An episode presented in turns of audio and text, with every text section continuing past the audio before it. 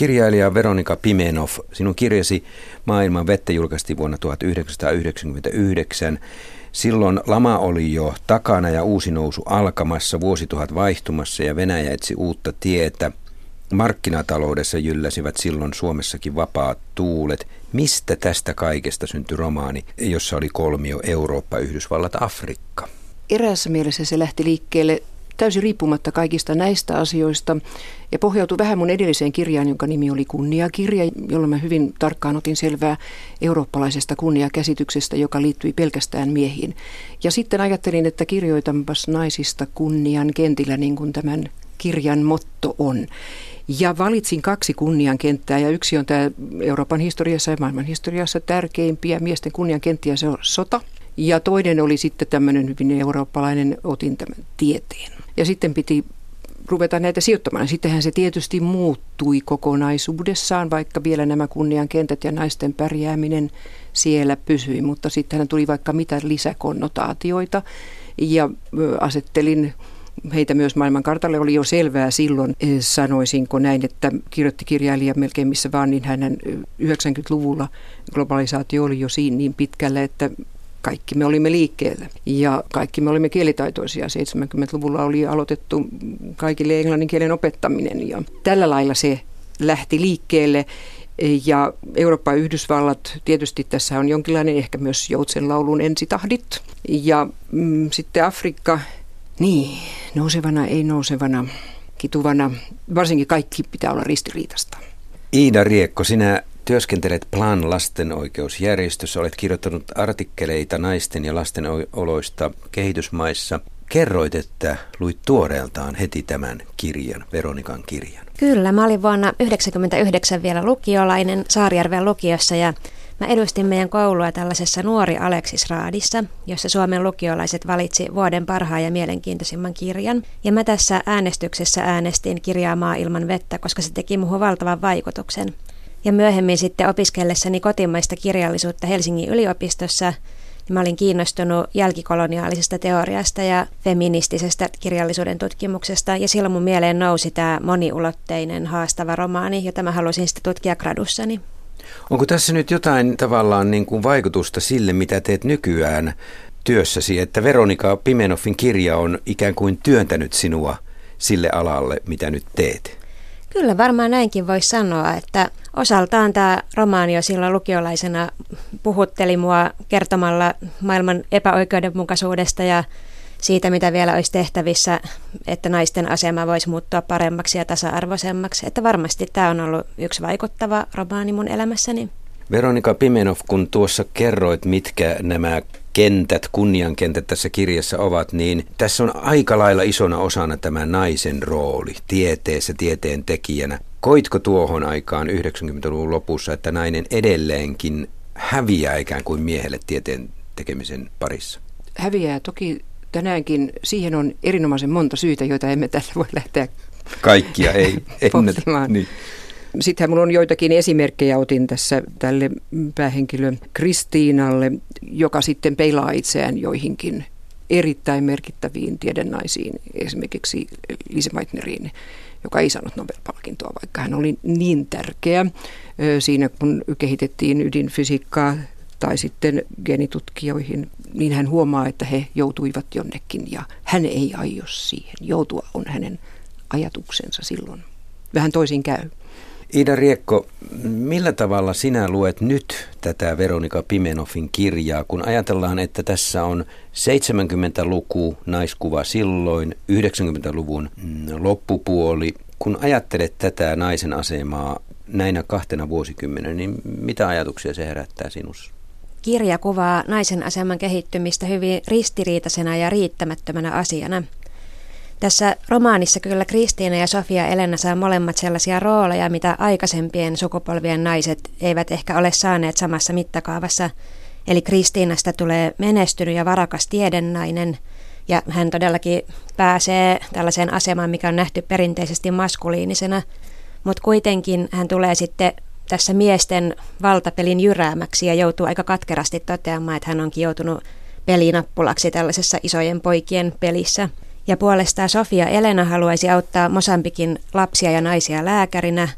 Ja huomionarvosta on, että hän on myöskin tiedennainen. Hän on opiskellut lääketiedettä ja hänellä on luonnontieteellistä osaamista, mutta sitten sisällissodan vuoksi niin hän ei pääse käyttämään lainkaan tätä osaamistaan, mutta sen sijaan hän valtaa sitten toisen perinteisesti maskuliinisen alueen, eli hänestä tulee sisällissodan taistelija.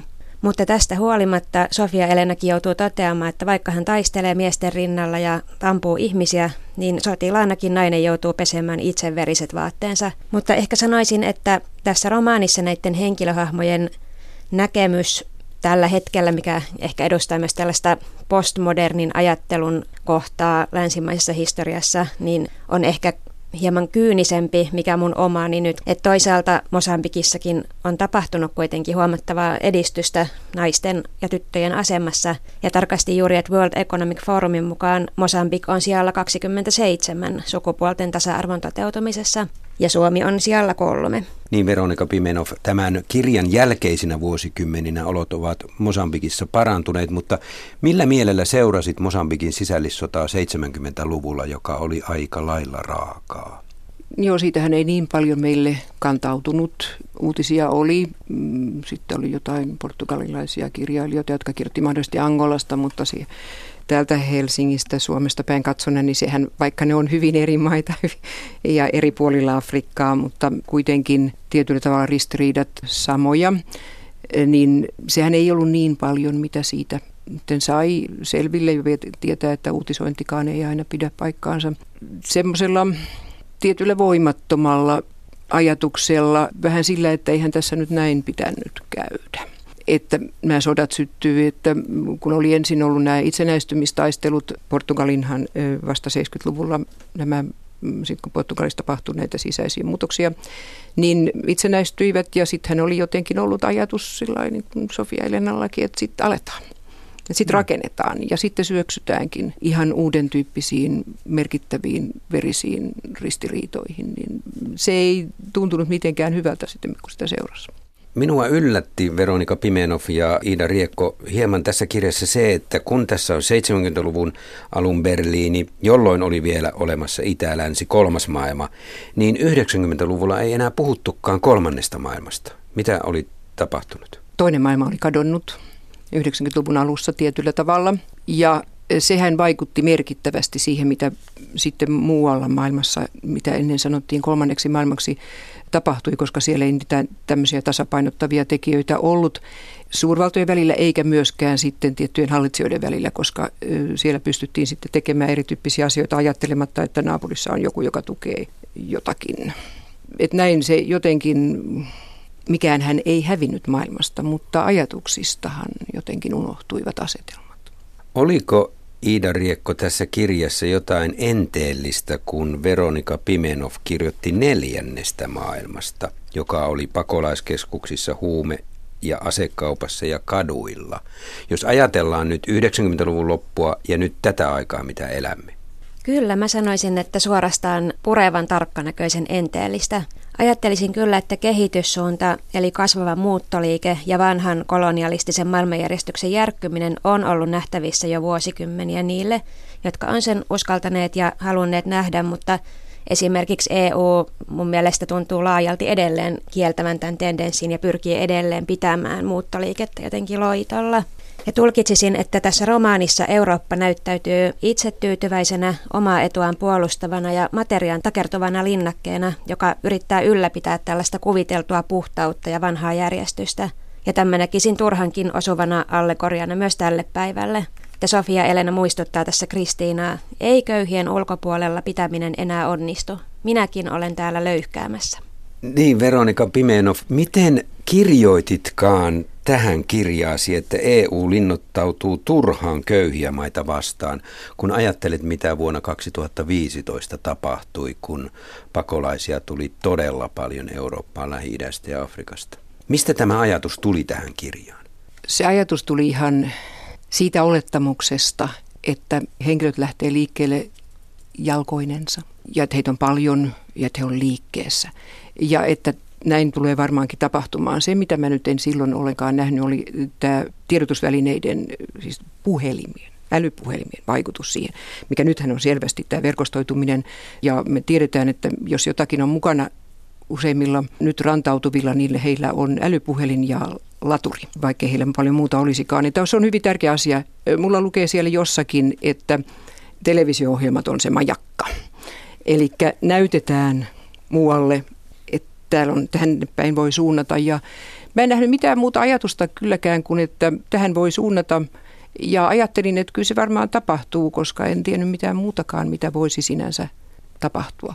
Paljon ihmisiä, paljon toimettomia nuoria miehiä se oli, en tiedä, ehkä johtui myös osittain siitä, että mä en ollut, vietin aikaani työtä tehden ja itsekseni ajatellen en kauheasti testannut ajatuksiani muilla. Ja kirjoitin siitä, ja kirjoitin sinänsä kyllä siitä, että tulee merkittävällä väkivallalla, että niin terrorismina, ja sehän nyt oli ennen 2001 näin nämä ajatukset. Minusta näytti siltä. Tämä oli minulle aika kovaa luettavaa tämä kirjasi loppu, koska ennustat tässä kirjassasi sen, kuinka terrorismi on se ainoa uhka valtaa pitäville.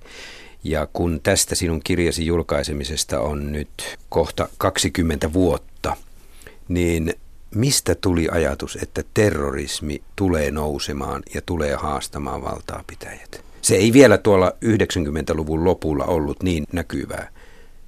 Mm, se oli vähän rauhallisempi aika. Mm. Asetelmathan on muuttunut 70-luvulla. Siitä ei tuolla paljon puhuta, niin silloinhan oli Euroopassa erittäin paljon terrorismiksi. Ja se oli terrorismia, oli Saksassa, oli ETA Espanjassa, harrasti tämmöistä, oli IRA Englannin puolella, Italiassa, Japanissa. Sitten oli nämä hyökkäykset OECDn kokoukseen, olympialaisiin. Hyvin erityyppistä näitä lentokonekaappauksia, sit, jotka tuli yleensä tekijöinä sitten Välimeren etelärannan ihmiset. Ja se oli vielä toisen tyyppistä. Mutta tämä on se keino ja myös se materiaalinen keino, koska näkisin, että ei enää, enää ei lähdetä armeijakunnittain liikkeelle. Se ei niin kuin enää sitten toimi. Asiat olivat melkoisesti muuttuneet, mutta olihan meillä, sitten oli valtion terrorismia Ranskassa, Algerian sota, että se oli sinänsä melkoinen jatkumo. Välillä sitten oli rauhallisempaa, mutta sitten tuli uudet tekijät ja se liittyy merkittävästi sitä, mitä mä sanoin, että sitä kaikkea todellakaan voinut nähdä, että miten tekninen kehitys, joka aina määrää näitä asioita, tuo mukaansa, miten asiat helpottuu yksinkertaisin pommein esimerkiksi. Mun mielestä tämä romaani kuvaa itse asiassa todella upealla tavalla vertauskuvallisesti läntistä pelkoa ja fobiaa sitä kohtaa, että miten muualta maailmasta muuttoliike ja terrorismi soluttautuu sisään näihin vanhan vallan rakenteisiin ja nousee sieltä ikään kuin viemäreistä ja tulee sisälle sinne, mitä ollaan haluttu pitää semmoisena siistinä ja puhtaana – että tässä kirjassahan Kristiina tuntee hirveän voimakasta vastenmielisyyttä sitä kohtaan, että Sofia Elena tulee sairaana ja vihaisena uhkaamaan tämmöistä eurooppalaista tasapainoa. Ja Sofia Elena sanookin tässä, että hän näkee terrorismin vastavoimana lännen dominanssille, ehkä samoin kuin nykyään moni, joka siihen turvautuu, että vanha maailma on tuhottava sisältä päin, että sen tilalle voisi syntyä jotain uutta maailma kaikille. Ja tämähän sitten tässä ikään kuin järkyttää, suututtaa ja pelottaa Kristiinaa samalla tavalla kuin varmasti kaikkea länsimaailmaa tällä hetkellä. Iida Riekko, sinä olet suurin piirtein sen ikäinen kuin tässä kirjassa 70-luvulla Sofia Elena ja Kristiina. Mitä ajattelet, että näille kahdelle naiselle heidän unelmilleen on tapahtunut parissa kymmenessä vuodessa, kun he elävät 90-luvun loppua? Onko silloin tullut kyynisyys, pettymys vai mikä on muuttanut näitä kahta ihmistä? Kyllä mä luen tätä romaania niin, että heidän unelmansa on murskaantuneet aika surullisella ja raadollisellakin tavalla.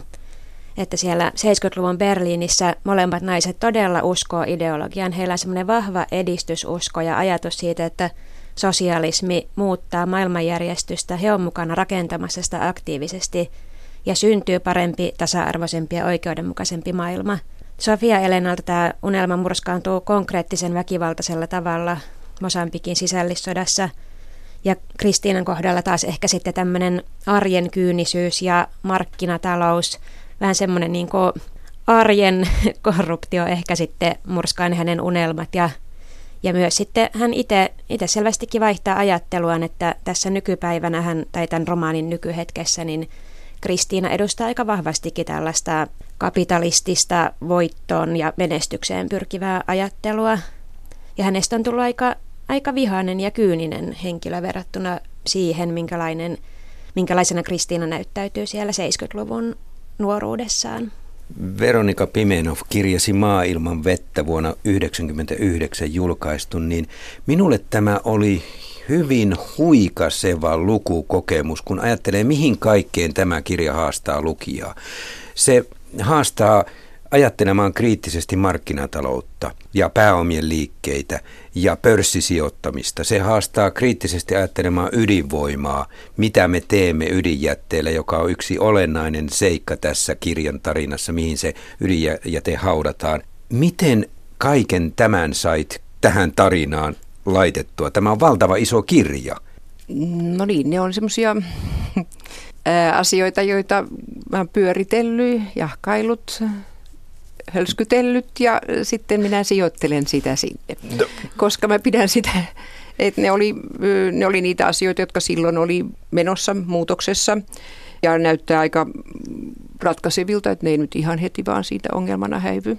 Minulle tämä kirja pohtii myös ihmisen vapautta, miten hän voi olla jossain määrin edes vapaa. Iida äh, Riekko, millä tavalla tämä vapaus sinun mielestäsi 70-luvulta on muuttunut 90-luvun lopun aikaan, kun ajatellaan Kristiinaa, mitä sidoksia hänellä oli ja mikä oli Sofia Elenan kohtalo? Tässä romaanissa vapaus on jotain sellaista, mitä nämä naiset hyvin voimakkaasti janoaa itselleen, mutta kuitenkaan kumpikaan ei sitä sitten kykene saavuttamaan, koska he on kuitenkin sidoksissa miehiseen valtaan, rahan valtaan ja poliittiseen valtaan. Kuitenkin tässä romaanissa enemmän liikkumavapautta on eurooppalaisella Kristiinalla sen takia, että hänellä on enemmän rahaa käytössään ja hän pystyy nauttimaan tällaisista länsimaisista vapauksista, kuten liikkumisvapaudesta helpommin kuin mosambikilainen Sofia Elena. Eli tässä romaanissa kyllä myös ilmenee se, että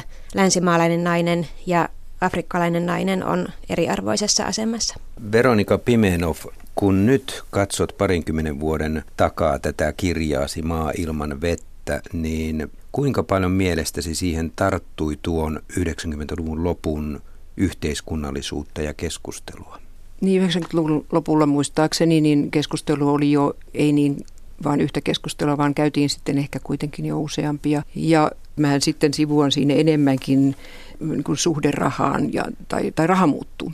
Kun raha oli ennen sentään jotenkin mukana reaalitaloudessa siinä, että tuotettiin tavaroita ja palveluja, niin sittenhän se vapautui kyllä 70-luvulta asti, meillä oli Bretton Woodsin asiat ja sitten sitähän on nyt maailmassa niin kuin pittirahana enemmän kuin ikinä ja enemmän kuin mitään palveluja tuotetaan. Ja, ja se on todellinen joukkotuhoase tai sitten ponnahduslauta. Ja sehän toimii vain, jos siihen uskotaan, eikä se on todellakin asettunut koko maailmalle ikään kuin uskonnoksi. Et sillä pelataan ja sillä myös ajetaan, tehdään väkivaltaa. Ja sillähän sitten 90-luvulla hiljakseen ja 2000-luvun alussa Länsi-Eurooppa valtasi Itä-Euroopan, ei aseilla vaan rahalla. Ja nämä on niitä asioita, jotka minusta silloin selvästi orasti uudenlaiset yksilövapauden asiat, jotka ovat hyvin, hyvin länsimaalaisia ja eivät saa nythän niille mun nähdäkseni YK on päätöslauselmissa, niille tulee jo selvää toppia muista maanosista, jotka puhuvat perhearvoista eikä enää yksilön arvoista. Mutta se on ollut semmoinen merkittävä näin viime vuosikymmeninä, jota ei tuolla kyllä varsinaisesti esiinny.